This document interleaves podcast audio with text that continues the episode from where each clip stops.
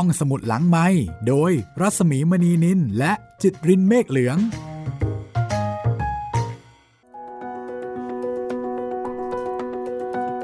สวัสดีค่ะ กลับมาพบกับห้องสมุดหลังใหม่กันอีกเช่นเคยนะคะ สวัสดีคุณจิตริน สวัสดีครับพี่หมี กลับมาวันนี้กับวรรณกรรมเยาวชนอีกครั้งหนึ่งเนาะพี่ ใช่ วันนี้ค่ะ เรื่องสู้ เบนิโตสู้ เป็นตอนที่หนึ่งค่ะ ครับผม ก็ยังคงเป็นผลงานของโฆเซ่ ลุยส์โอไลโซล่า อาจารย์รัศมีกฤษณมิษนะคะ เป็นผู้แปลเอ่อคุณวรยาวิวัฒน์สอนบรรณาธิการต้นฉบับแปลค่ะ ก็วันนี้จะเป็นตอนแรกนะคะ กับเรื่องราวของเด็กชายที่ชื่อเบนิโตสละโอทั้งนั้นเลยเนาะครับ คราวที่แล้วนี่ กุชโชกุชโชอ่ากุชโชกุชโชคราวนี้เบนิโตนะคะขนาดเอ่อผู้เขียนยังโคเซ่เลยครับพี่สละเอสละโอ ใช่ วนๆ อยู่แถวนี้ ก็ถือว่าเราได้เรียนรู้ภาษาแล้วก็วัฒนธรรมสเปนไปด้วยเลยนะนี่ ครับ เพราะว่าบริบทฉากสถานที่เนาะ ก็ล้วนแล้วแต่เกิดขึ้นในสเปน ในกรุงมาดริด สเปนแบบสเปน สเปนอ่าเรื่องราวของเบนิโตนะคะครับก็เป็นเด็กผู้ชายอีกคนหนึ่งแต่เขาก็มีชีวิตที่ต่างไปจากกุชโช อาจจะไม่ได้ดูรันทดน่าเห็นใจ น่าสงสารเหมือนกับกุชโช แต่ก็จะมีมีบทเรียนมีความท้าทายนะมีปัญหาที่แตกต่างกันไปครับ แล้วก็ในเรื่องนี้อ่า มีคู่ปรับด้วยนะคะอ๋อหอจอมร้าย เหมือนมีป๊อปอายต้องมีพลูโตอ่าฮะมีโนบิตะก็ต้องมีใจแอนอ๋อทำนองนั้นค่ะครับคุณผู้ฟังสามารถติดตามห้องสมุดหลังใหม่ได้ 3 วัน 3 ตอนต่อสัปดาห์ค่ะ ครับผมตอนใหม่ๆ 3 วัน จันทร์พุธศุกร์นะครับ ทางเว็บไซต์แล้วก็แอปพลิเคชันไทย PBS Podcast ทาง Spotify Google Podcast Podbean แล้วก็ YouTube Channel ไทย PBS Podcast นะครับสำหรับคุณผู้ฟังที่สนใจหนังสือของโคเซลุยส์โอไลโซล่าจากการแปลของอาจารย์รัศมีกฤษณมิตร จัดจำหน่ายโดยศูนย์หนังสือจุฬาลงกรณ์มหาวิทยาลัยค่ะ ก็ไปตามหาได้ใน ศูนย์หนังสือจุฬานะคะ จะเป็นที่สยามสแควร์ จะเป็นที่ในจุฬาหรือว่าจะเป็นสาขาอื่นๆก็ได้ค่ะ ก็สอบถามได้ที่ศูนย์หนังสือจุฬาเลยนะคะ ราคาถูกมากๆค่ะ อย่างเบนิโตเนี่ยเล่มละ 90 บาท ใช่ ต่ำกว่าร้อยหาได้ยากมากค่ะตอนนี้นะคะครับ แต่ว่าสำหรับห้องสมุดหลังใหม่ไม่ต้องเสียอะไรเลยนะคะ ฟังฟรีนะครับ ค่ะ ถ้าคุณมีเน็ตอยู่นี่ก็ตะลุยฟังได้อย่างสนุกสนาน กับเรื่องราวหลากหลายแนวค่ะ แล้วก็อย่าลืมนะครับ ติดต่อสอบถามพูดคุยกันมาได้ 3 ช่องทางครับ เว็บทางแฟนเพจ Facebook ไทย PBS Podcast แฟนเพจของพี่หมีรัศมีมณีนิน แล้วก็ทาง YouTube นะครับ ใครฟังทาง YouTube คอมเมนต์ไว้ใต้คลิปได้เลย ถ้าพร้อมแล้ว เราไปรู้จักกับเบนิโตกันเลยค่ะ กับตอนที่หนึ่งเรื่อง สู้เบนิโตสู้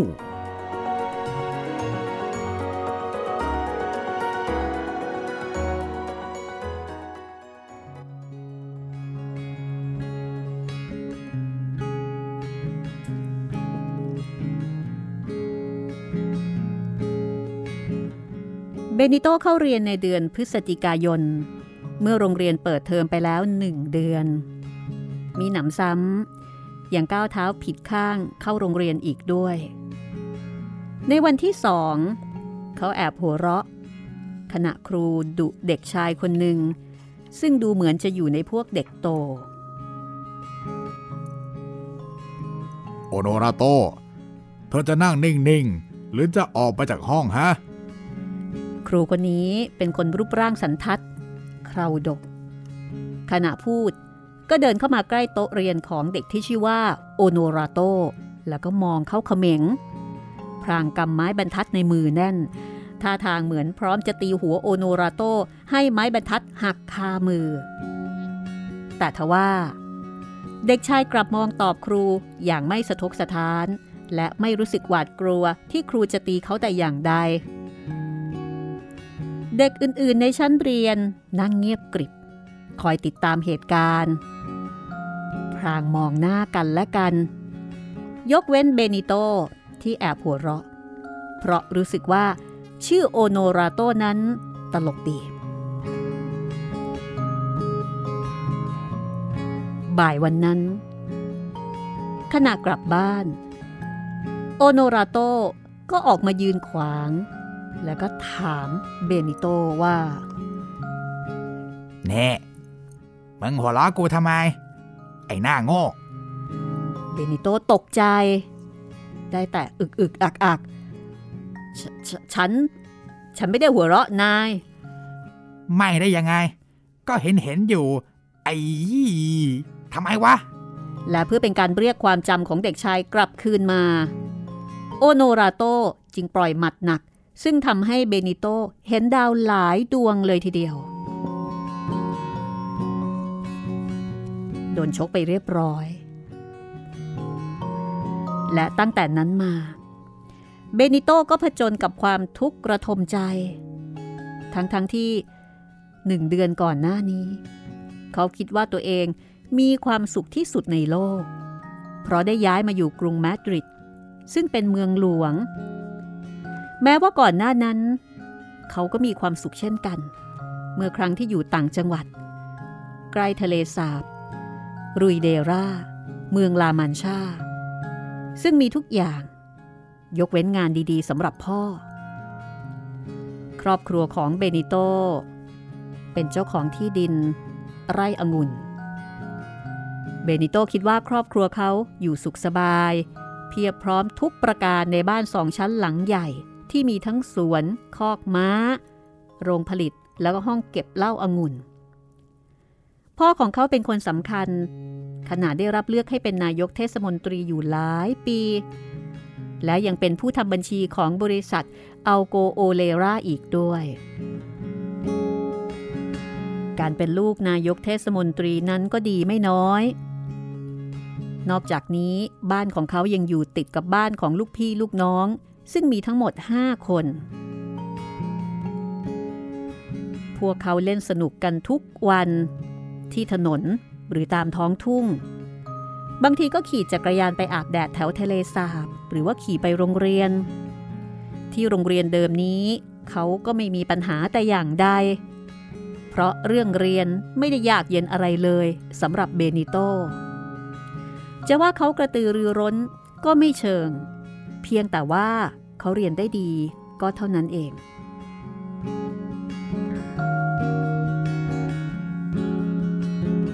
และแล้ววันหนึ่ง พ่อก็เลิกเป็นนายกเทศมนตรี ซึ่งในตอนแรกดูเหมือนว่าจะเป็นข่าวดีของครอบครัว ได้เวลาเสียที พอแล้วล่ะ ที่คุณจะอุทิศเวลาให้ผู้อื่น ซ้ำร้าย ยังถูกเขาวิจารณ์ทั้งวัน แม่ว่าเช่นนี้ ในขณะที่พ่อก็เห็นด้วย และดูจะพึงพอใจ แต่นายกเทศมนตรีคนใหม่ กลับพูดต่อหน้าทารกำนัน ว่าเขามาทำสิ่งที่ดีกว่าคนเก่า ซึ่งทำเอาไว้แย่มาก เรื่องนี้ไม่ดีเลยสำหรับพ่อ และพ่อก็เริ่มบ่นว่าเบื่อ ไม่เพียงแต่ตำแหน่งอดีตนายกเทศมนตรีเท่านั้น พ่อยังเบื่อที่จะอยู่เมืองเดิมอีกด้วย หลังจากนั้นไม่กี่เดือน บริษัทอัลโกโอเลราซึ่งกิจการเคยรุ่งเรืองมาก ได้ย้ายไปตั้งที่เมืองซิลดาดเรอลและนี่ก็ดูเหมือนจะเป็นข่าวดีอีกเช่นกัน ได้เวลาแล้วล่ะ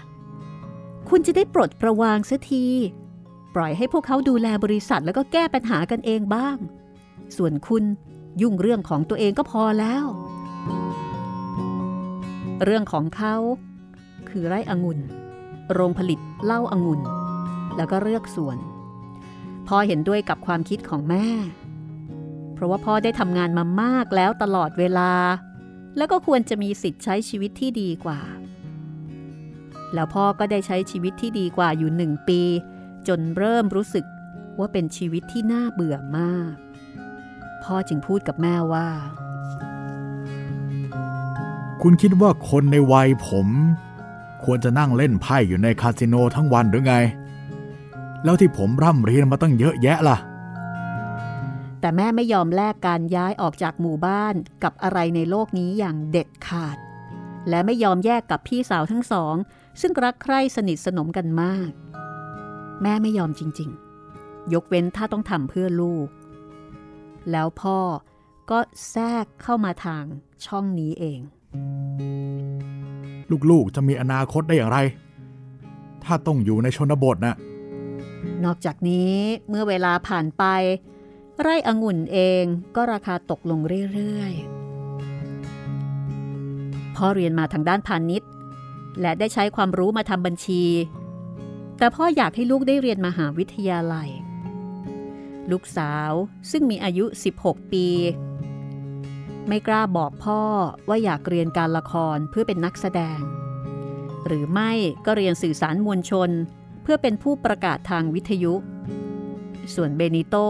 ซึ่งมีอายุ 14 ปี ยังไม่รู้ว่าตัวเองต้องการอะไร หรือว่าจะเป็นอะไร แม่เป็นทุกข์กับเรื่องย้ายบ้าน จนถึงกับร้องไห้ ป้าทั้งสองจึงต้องช่วยกันเกลี้ยกล่อม ที่อันโตนิโอพูดก็มีเหตุผลนะ ถ้าเขาหางานที่มาดริดได้ก็คงจะดีสำหรับทุกคน โดยเฉพาะสำหรับเด็กๆ ทุกวันนี้คนที่ไม่มีการศึกษาก็แทบจะไม่มีความหมายอะไรเลย เธอคิดอะไรของเธอฮะ อยากให้เด็กๆทำงานในไร่นา อยู่กับลา เหมือนสมัยปู่ย่าตายายหรือไง อีกอย่างนะ อันโตนิโอก็ยังหนุ่ม อายุยังไม่ถึง 50 ปีด้วยซ้ำแล้วเขาก็เคยแต่ทำงานยุ่งยุ่งตลอดเวลา จะให้เขาพอใจกับการดูแลไร่นาที่ไม่มีราคาค่างวดได้อย่างไรกัน และถ้าทุกอย่างยังเป็นอย่างนี้ต่อไปล่ะก็ อีกไม่ช้าไม่นาน มันก็จะไม่พอเลี้ยงครอบครัวด้วยซ้ำแล้วพ่อก็ได้งานในบริษัทใหญ่แห่งหนึ่ง ในย่านอุตสาหกรรมแถบชานเมืองหลวง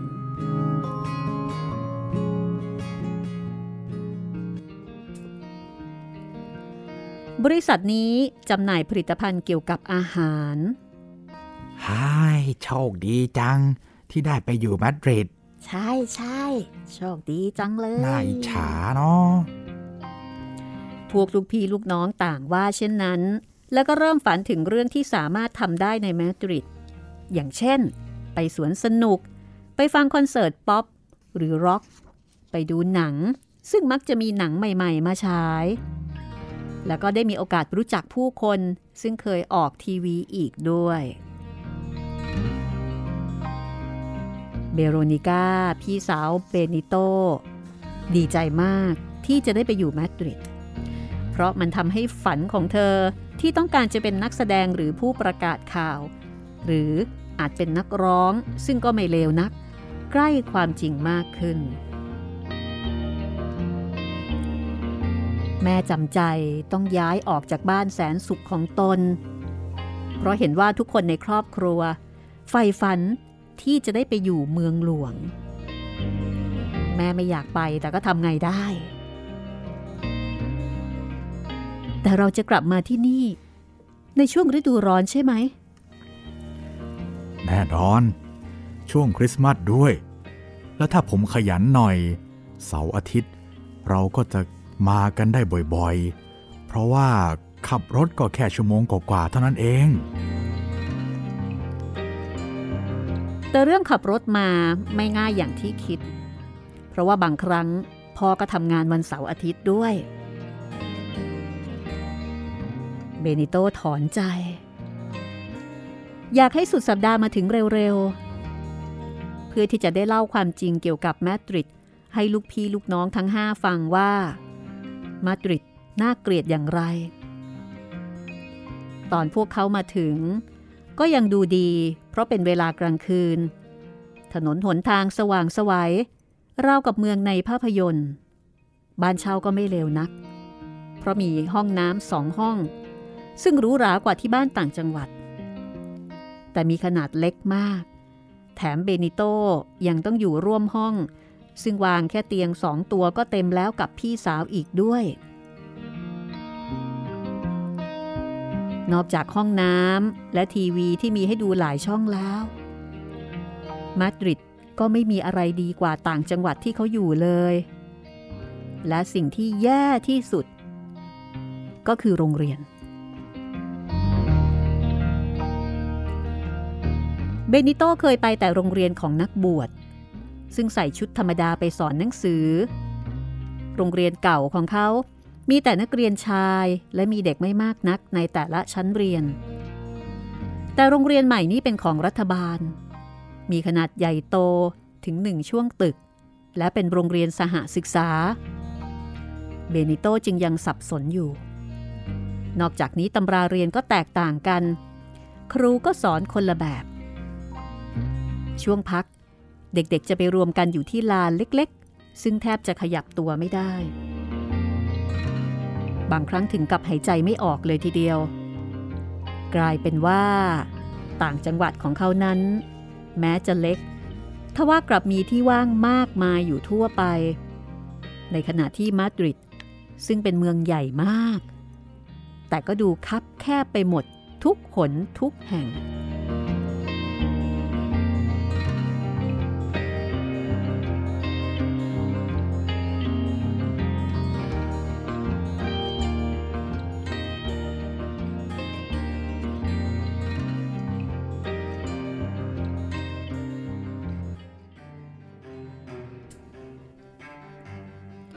รั้นเบนิโต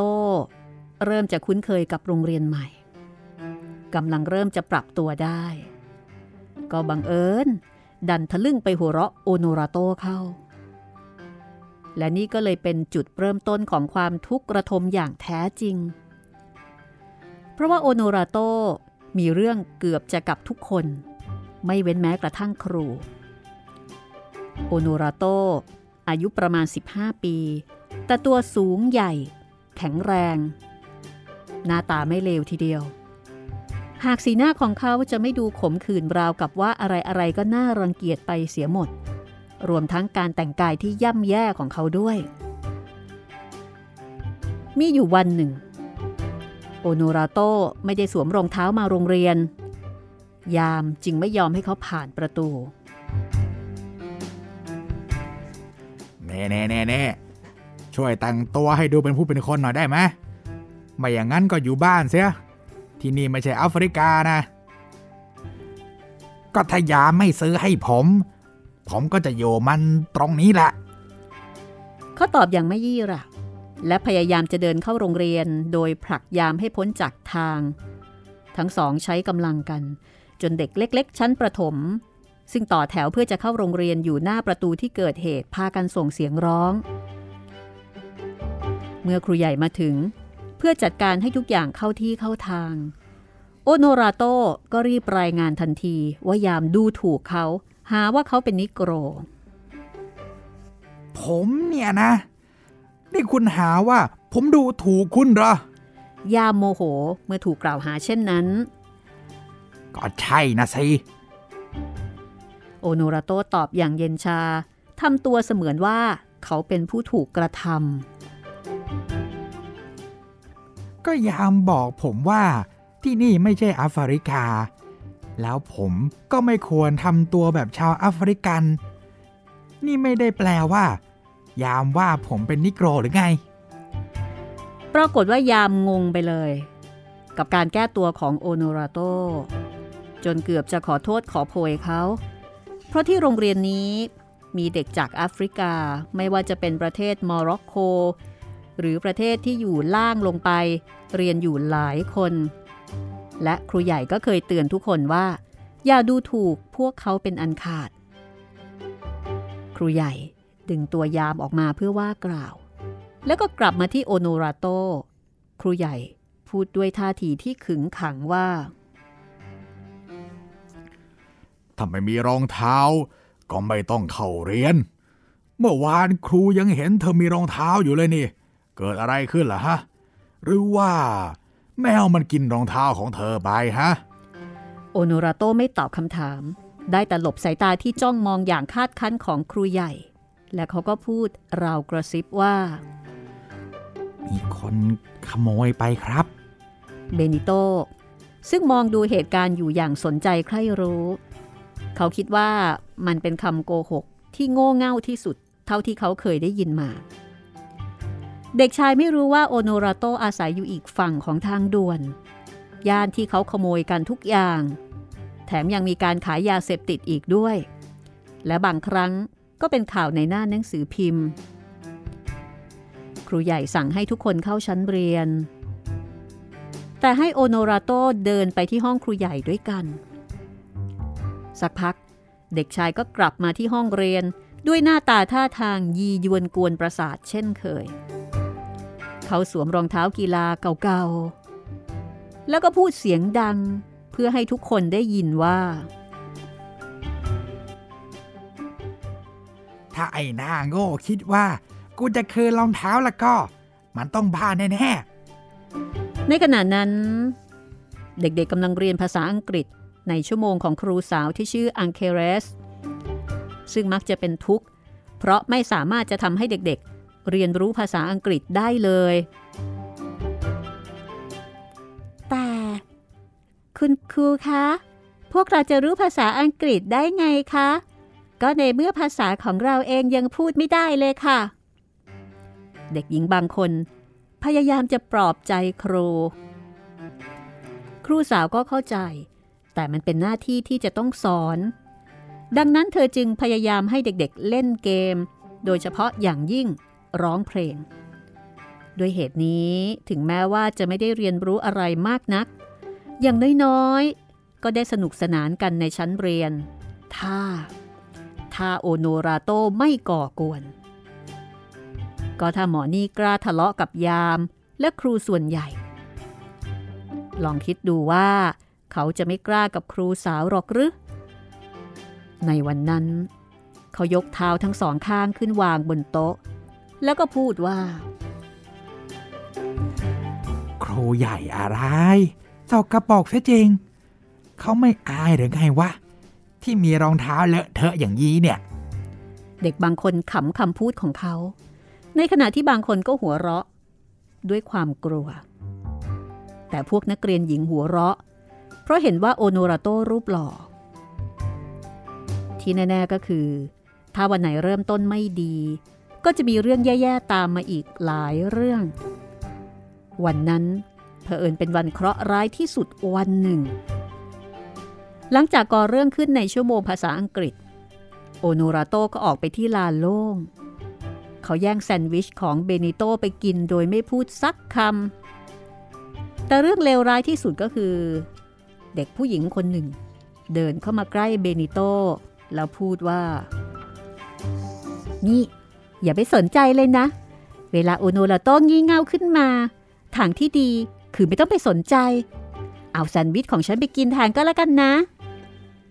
แต่เบนิโตไม่อยากรับข้อเสนอนั้น เขาอายที่เด็กหญิงเห็นเขาแย่ต่อหน้าไอ้วัยร้าย เด็กหญิงที่ต้องการแบ่งแซนด์วิชให้นั้น ชื่อว่ากาล่า เธอเป็นคนอัธยาศัยดี แม้ว่าออกจะอยากรู้อยากเห็นแล้วก็ขี้อวดไปสักหน่อย พ่อของกาล่าเป็นนักดับเพลิง ซึ่งเคยออกรายการโทรทัศน์ เพราะได้เสี่ยงอันตรายเข้าไปในตึกที่กำลังเกิดเพลิงไหม้ แล้วก็ช่วยชีวิตเด็กสองคนไว้ได้ อีกทั้งยังเคยได้รับเชิญมาพูดให้เด็กโตฟังว่า งานดับเพลิงเป็นอย่างไร และเขาก็พูดได้ดี จนเด็กหลายคนตัดสินใจจะประกอบอาชีพนี้ คุณฮะคุณฮะการจะเป็นนักดับเพลิงที่ดีต้องทำยังไงฮะ เด็กคนหนึ่งถามพ่อของกาล่า เขาอธิบายว่า สิ่งสำคัญที่สุดคือสุขภาพ ถ้าเธอสุขภาพไม่ดี ก็สอบไม่ผ่านนะ แม้ว่าเธอจะรู้มาก หรือฉลาดเพียงใด ใครก็ตามที่อยากจะทำงานหน่วยดับเพลิงเนี่ย ต้องไม่สูบบุหรี่ไม่ดื่มเหล้าแถมยังต้องออกกำลังกาย โดยเฉพาะอย่างยิ่งต้องวิ่งมากๆ เพื่อให้ร่างกายเนี่ยฟิตอยู่เสมอ บางคนบอกว่า ไม่น่าจะมีประโยชน์ แต่บางคนก็เริ่มฝึกซ้อม และครูพละศึกษา ซึ่งเคยเป็นแชมป์วิ่งพันห้าร้อยเมตร ก็รู้สึกดีอกดีใจมาก กาล่าถามเบนิโตว่า นี่เบนิโตเธอไม่อยากเป็นนักดับเพลิงบ้างหรอ เด็กหญิงภาคภูมิใจยิ่ง ตั้งแต่ที่พ่อได้ประกอบวีรกรรมอันหารกล้า พ่อของเธอยังหนุ่มแน่น แข็งแรงและอัธยาศัยดี เด็กสาวๆหลายคนบอกว่า โห หล่อแล้วเปิดไปเลย ฮ่า ใช่ใช่ หล่อจริง ๆ เลยพ่อของกาล่าเนี่ย แม้เบนิโตจะรู้สึกถูกชะตากับพ่อของกาล่า แต่เขาก็ชี้แจงกับเด็กหญิงว่าพ่ออยากให้ฉันเรียนมหาวิทยาลัยอะ และเธอว่าการเรียนไปเป็นนักดับเพลิงนี่ มันน้อยไปหรือยังไง ถ้าได้เป็นถึงหัวหน้านักดับเพลิงแล้วก็ เธอก็จะสำคัญกว่าใคร แล้วคนใหญ่คนโตก็จะมาต้อนรับเธอนะ พ่อฉันก็เคยเป็นนายกเทศมนตรีนะ เบนิโตคุยอวด กาล่าสนใจเรื่องนี้เป็นพิเศษ เธอถามเบนิโตมากมายเกี่ยวกับชีวิตในต่างจังหวัด อีกทั้งยังเล่าเรื่องของตนให้เด็กชายฟัง ว่าเธอมีพี่ชายคนหนึ่ง ซึ่งแน่นอนว่า จะทำอาชีพเดียวกับพ่อเมื่อโตขึ้นก็คือการเป็นนักดับเพลิง แล้วก็บอกว่าพ่อแม่อาจจะให้เธอออกจากโรงเรียนนี้ ซึ่งเบนิโตก็สนใจใคร่รู้ทำไมล่ะ แม่อยากให้เราย้ายออกจากย่านนี้ แม่ไม่ชอบ เพราะว่ามีคนแปลกๆ แล้วเธอล่ะ เบนิโตทำไมถึงอยากมาอยู่ย่านนี้อะก็ เพราะมันใกล้กับบริษัทที่พ่อฉันทำงานอยู่นะสิ กาล่าข้ามหัวข้อสนทนาไปอีกเรื่องอย่างรวดเร็ว เมื่อได้ฟังคำตอบ แล้วก็สรุปว่า ถ้าฉันเป็นเธอนะ ฉันจะลองกลับไปคิดดูเรื่องนักดับเพลิง เรียนมหาวิทยาลัยน่ะน่าเบื่อจะตาย ก็ใช่ เบนิโตยอมรับ เพื่อไม่ให้กาล่ารู้สึกว่า อาชีพของพ่อเธอนั้นไม่สำคัญ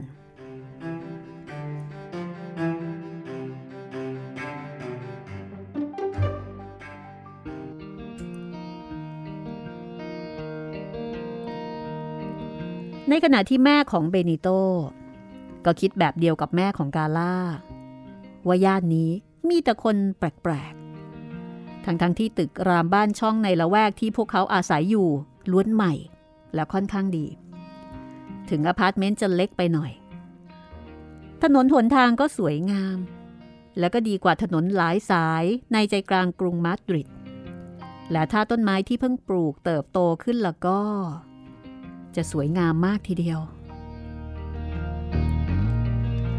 อีกละแวกที่เก่าแก่กว่า มีแต่บ้านโสมๆ ซึ่งเป็นที่อยู่อาศัยของผู้อพยพมาจากแอฟริกา อเมริกาใต้ และระยะหลังๆมานี้ ก็เพิ่มชาวโปแลนด์และก็ชาวโรมาเนียด้วย ส่วนอีกฝั่งของทางด่วนก็มีชุมชนแออัด ซึ่งผู้คนจะแปลกกว่าพวกนี้อีก เพราะพวกเขาขายยาเสพติด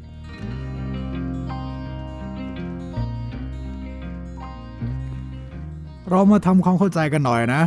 พอพูดขึ้นในวันหนึ่งอย่างโกรธเคือง พวกที่มาจากประเทศอื่น ไม่ได้เป็นคนแปลกประหลาดแต่อย่างใด พวกเขาก็มาทำงานหาเลี้ยงชีพ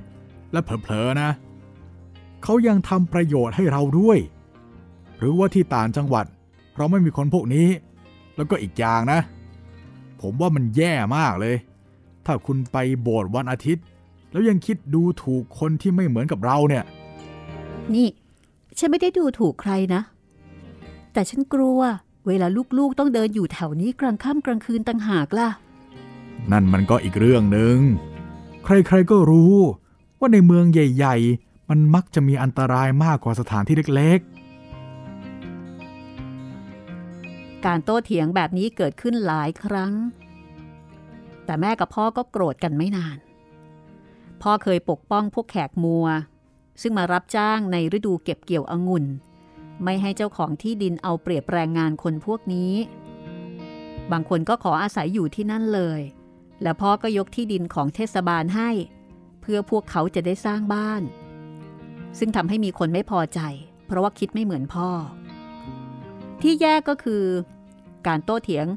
จบลงด้วยการห้ามเบนิโตกับพี่สาวกลับบ้านค่ำแล้วก็ห้ามขี่จักรยานด้วย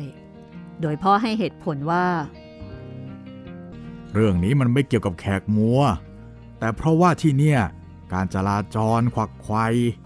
แล้วมันจะเป็นอันตรายแก่ลูก สรุปแล้ว ลูกพี่ลูกน้องของเบเนโตพูดถูก ที่บอกว่ามาดริดมีหลายสิ่งหลายอย่างที่ต่างจังหวัดไม่มี แต่สิ่งที่เบนิโตชอบทำทั้งหลายนั้น เขาก็ไม่สามารถทำได้ในเมืองหลวงเช่นกัน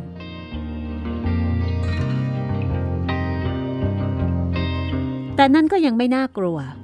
เมื่อเทียบกับเรื่องที่โอโนราโตกับพักพวก ซึ่งต้องการเรียนแบบเขา อยากแกล้งเบนิโต การแย่งแซนด์วิชของเด็กชาย กลายเป็นเรื่องปกติ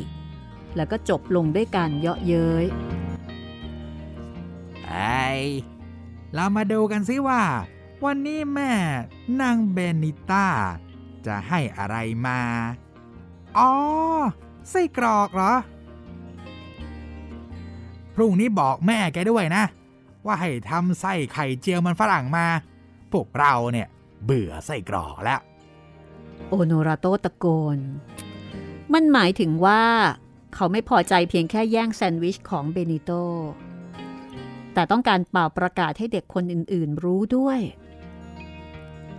จริง ๆ เบนิโตก็ไม่ใช่เด็กเก่งกาจในเรื่องของการต่อสู้ทะเลาะวิวาท ที่ต่างจังหวัด เด็กๆก็มักจะต่อสู้กันบ้าง บางครั้งก็เล่น บางครั้งก็เอาจริง แต่เบนิโตก็ไม่เคยทำได้ดี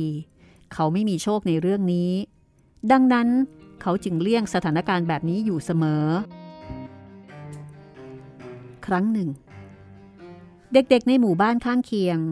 มาท้าตีท้าต่อย เบนิโตเป็นคนเดียวที่ถูกหินคว้างจนหัวแตก และที่แย่ไปกว่านั้นเขายังถูกพ่อดุ มันเหมาะสมแล้วเหรอ ที่คนที่มีการศึกษาจะแก้ปัญหาด้วยการคว้างหินใส่กันน่ะ เบนิโตเองจัดว่าเป็นเด็กที่ตัวสูงสำหรับอายุขนาดเขา แต่เบนิโตก็ผอมแห้ง ไม่มีเนื้อ แล้วก็เชื่อว่าตัวเองมีแรงน้อย แต่แรงอันน้อยนิด ก็อาจเป็นประโยชน์อยู่บ้าง เขาจึงตัดสินใจที่จะใช้มันต่อสู้กับโอโนราโต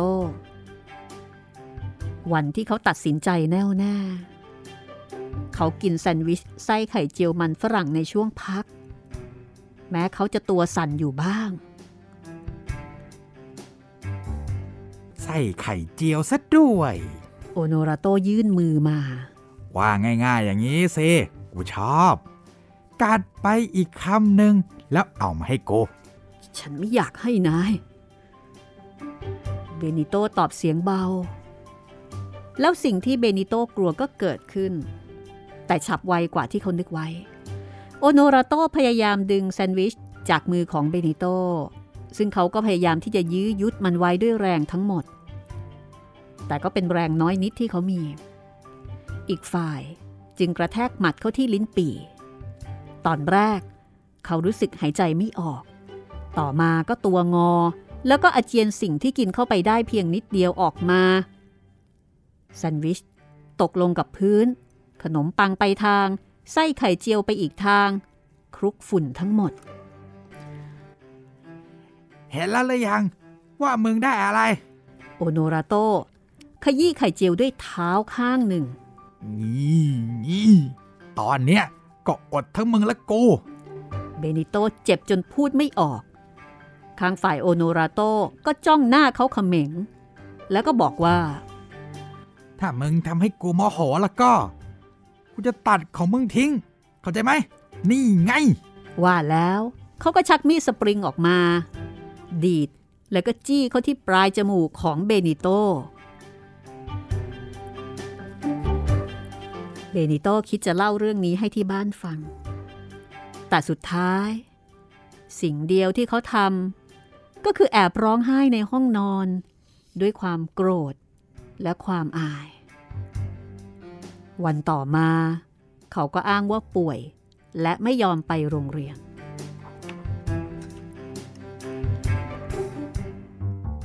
ต้องมีเรื่องอะไรแน่ๆหืมปวดหัวนะแม่ แค่นั้นเหรอ แต่ลูกไม่มีไข้นี่นา แต่ผมปวดหัวมาก เด็กชายหลับตายืนยัน เขาก็ไม่ได้โกหกเสียทีเดียว เขาปวดหัวจริง ๆ เพราะคิดไปคิดมาหลายตลบ แต่เขาก็ยังไม่พบทางออกแต่อย่างใด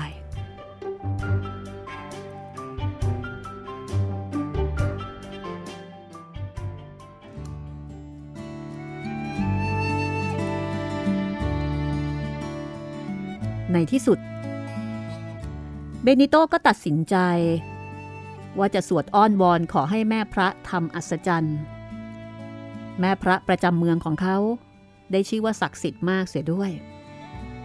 วันรุ่งขึ้น ขณะไปโรงเรียน เมื่อเดินถึงโบสถ์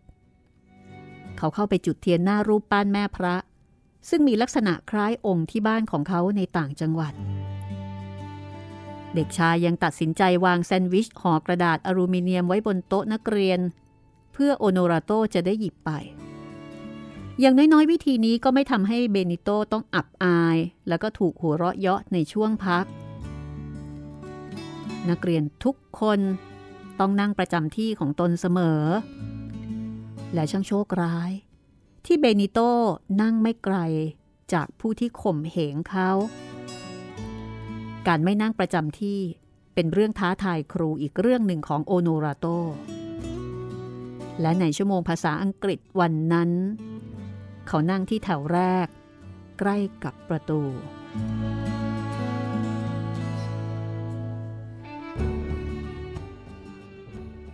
ครูครับ ครูครับทำตังค์ตก 100 เปเซต้าแน่พอครูสาวเดินเข้ามา โอโนราโตก็เอ่ยขึ้น คุณครูอังเคเรส นอกจากจะไม่ค่อยสบายใจ เรื่องที่นักเรียนของเธอเรียนภาษาอังกฤษไม่ก้าวหน้าแล้ว เธอยังเป็นคนขี้หลงขี้ลืมอีกด้วย หรือคะ เอ๊ครูแปลกใจ มองดูกระเป๋า ซึ่งเห็นว่าปิดดีแล้ว คงไม่ใช่ของครูหรอก ของครูไม่ตกลงมาแน่ แต่เหรียญก็อยู่ที่เท้าครู แล้วครูก็ก้มลงเก็บ แม้ว่าจะพยายามอยู่สองสามครั้ง แต่ก็ไม่ได้ผล ครูก็เลยพูดขึ้นอย่างตกอกตกใจว่าเออครูเก็บไม่ได้ ที่เก็บไม่ได้เพราะว่าเหรียญนนั้นแปะกาวติดไว้กับพื้น เด็กบางคนรู้แล้ว แต่ก็ยังแกล้งเชียร์ให้ครูหยิบ หยิบเลยครับครู หยิบเลยหยิบเลย โหครูแรงน้อยจังเลยอะ ออกแรงอีกนิดสิครับ เด็กบางคนพอจะเดาออกว่านี่เป็นเรื่องที่โอโนราโตก่อขึ้น จึงหัวเราะ แต่อีกหลายคนรู้สึกว่ามันไม่ถูกต้อง และเด็กหญิงบางคนก็ไม่พอใจถึงขนาดกล้าว่าโอโนราโตซึ่งเจ้าตัวก็ไม่อาจปิดบังความรู้สึกพอใจที่ได้แกล้งครู กลับบอกว่า จะมาว่าอะไรฉันฮะ ฉันไม่รู้เรื่องซะหน่อย และแล้วก็เกิดเรื่องโกลาหลขึ้น เมื่อครูสาวรู้สึกตัวว่าถูกหลอก เธอคุมอารมณ์ไม่อยู่ ในสถานการณ์คล้ายคลึงกันนี้ ครูอังเคเลส คงจะร้องขอให้นักเรียนเพลาๆลงหน่อย แต่ในตอนนั้นครูโกรธสุดขีด โอโนราโต ออกไปจากห้องเดี๋ยวนี้ ทำไมล่ะครับ เขาทำหน้าแปลกใจ เราคนยิ้ม ก็เพราะครูสั่งนะสิ แต่โอโนราโตซึ่งคุ้นเคยกับการมีเรื่องมีราว กับบรรดาครูบาอาจารย์ทั้งหลาย เขารู้ว่าตัวเองได้เปรียบก็เลยแย้งครูว่า ครูไม่มีสิทธิ์มาไล่ผมออกจากชั้นเรียนนะ ก็ผมทำอะไรผิดล่ะ ครูพยายามสงบสติอารมณ์ก่อนที่จะบอกว่าฮึ่ม งั้นก็ตามใจ ฉันจะไปพบครูใหญ่ แล้วอัศจรรย์ที่เบนิโตขอไว้ ก็บังเกิดขึ้น ผลก็คือ โอโนราโตถูกพักการเรียน 15 วัน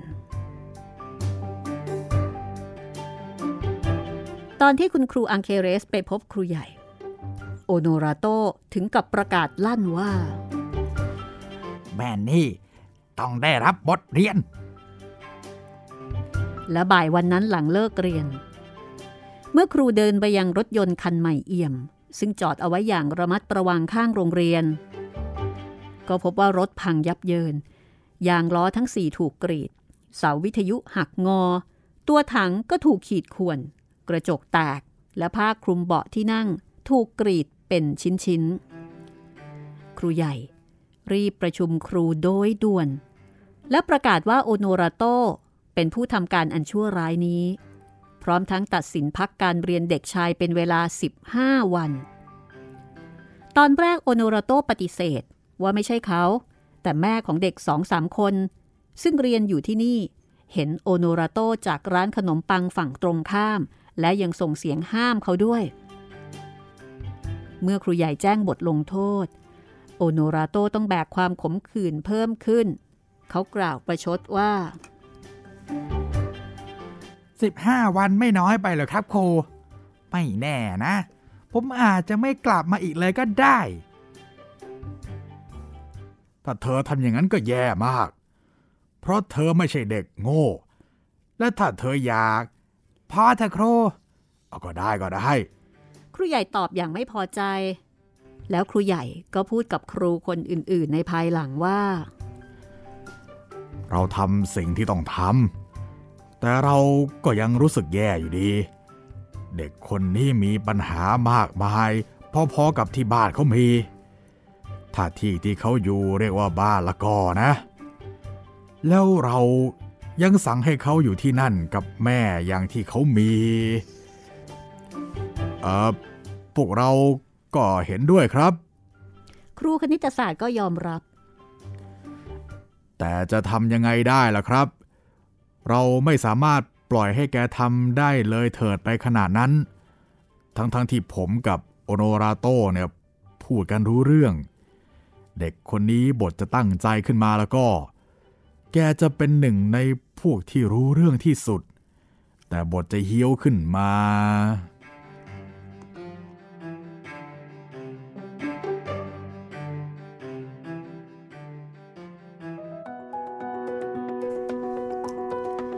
นี่คือตอนแรกนะคะของเบนิโตนี่เรื่องเบนิโตหรือโอโนราโตกันแน่ครับเนี่ยบทเด่นเหลือเกินนะครับ เป็นตัวร้ายที่แบบว่าหืมซีนเยอะจริง ๆ เลย ชูโรงใช่ละ แต่ว่าโอโนราโตนี่หน้าตาดีนะครับเขาหล่อเลยล่ะ แล้วเขาก็เป็นเด็กตัวโต และสิ่งที่เราเห็นในบทที่ผ่านมาก็คือว่าคงเป็นเด็กที่บ้านมีปัญหาเนาะใช่ คือดูท่าทางเป็นเด็กที่ไม่มีความสุข เราก็เลยอยากให้เด็กคนอื่นไม่มีความๆไม่สุขมีความสุขตามตามไปด้วย ฉันไม่สุขพวกแกก็ต้องไม่สุขอ่าแม้กระทั่งครูนี่ก็โหโดนเหมือนกัน ขนาดครูผู้หญิงยังถูกเรียกว่าแม่นี่เลย ติดตามต่อไปนะคะ กับตอนหน้าค่ะ ซึ่งเอ่อโอโนราโตที่ทำความเดือดร้อนให้กับคนอื่น โดยเฉพาะกับเบนิโตนะ แต่ตัวเขาเองก็เป็นเด็กที่ไม่มีความสุขเหมือนกัน และประโยคที่น่าสนใจก็คือ การที่ครูคณิตศาสตร์บอกว่าโอโนราโตเนี่ยถ้าเขาตั้งใจ เขาก็จะทำได้ดีนะ เพียงแต่ว่า เขาชอบชอบกวนชอบกวนเรียกร้องความสนใจในทางที่ไม่ค่อยดีใช่ไหมใช่ก็เหมือนกับครูคณิตศาสตร์นี่ก็มองเห็นสิ่งดีๆ อะไรดีๆ บางอย่างเนาะในตัวโอโนราโต ใช่ แต่ก็จัดการอะไรไม่ได้เหมือนกัน ก็ถือว่าน่าจะเป็นช่วงเวลาที่สงบนะ พักรบที่เบนิโตจะมีโอกาสเอ่ออะไรล่ะ หายใจหายคอบ้าง มาโรงเรียนอย่างปลอดโปร่งบ้าง แล้วก็น่าจะเป็นช่วงที่เขามีความสุขทีเดียวนะคะ เดี๋ยวตอนหน้าค่ะ กลับมาฟังเรื่องของเบนิโตนะ ซึ่งตอนนี้ มีความสุขจริง ๆ ค่ะ ครับ กับ 15 วันที่จะไม่ต้องเจอโอโนราโตโอโนราโต ที่เขาถูกพักการเรียน นี่คือผลงานของโคเซลุยส์โอไลโซล่า อาจารย์รัศมีกฤษณมิตรแปลนะคะ ชื่อเรื่องว่า สู้เบนิโตสู้ สู้กับใคร นั่นนะสิ อย่างน้อยๆก็กับไอ้เจ้าเนี่ยละโอโนราโตเนี่ยนะครับ แล้วก็สู้ไม่ค่อยได้ด้วยซ้ำ คุณผู้ฟังที่ติดตามรายการห้องสมุดหลังไม้นะคะ ก็ได้ฟังวรรณกรรมเยาวชนจากสเปนเรื่องนี้เป็นเรื่องที่สองค่ะฟังแล้วมีความคิดเห็นอย่างไร ก็พูดคุยกันเข้ามาได้นะคะ 3 ช่องทางครับ แฟนเพจ Facebook ไทย PBS Podcast แฟนเพจของพี่หมีรัศมีมณีนิน แล้วก็ทาง YouTube นะครับ คอมเมนต์ไว้ใต้คลิปได้เลย แล้วถ้าเกิดว่าใครสนใจที่จะหาหนังสือกุชโช หรือว่าเบนิโตหนังสือวรรณกรรมสเปนนะคะ วรรณกรรมเยาวชน ของอาจารย์รัศมีกฤษณมิตร ก็ลองไปถามหาที่ศูนย์หนังสือจุฬาหรือว่าค้นจากใน Google ก็ได้ค่ะ เดี๋ยวนี้หาหนังสือไม่ยากแล้ว เอาละวันนี้ก็หมดเวลาของห้องสมุดหลังใหม่ ติดตามกันใหม่กับตอนหน้าของเบนิโต วันนี้เราสองคนลาไปก่อนนะคะ สวัสดีครับ สวัสดีค่ะ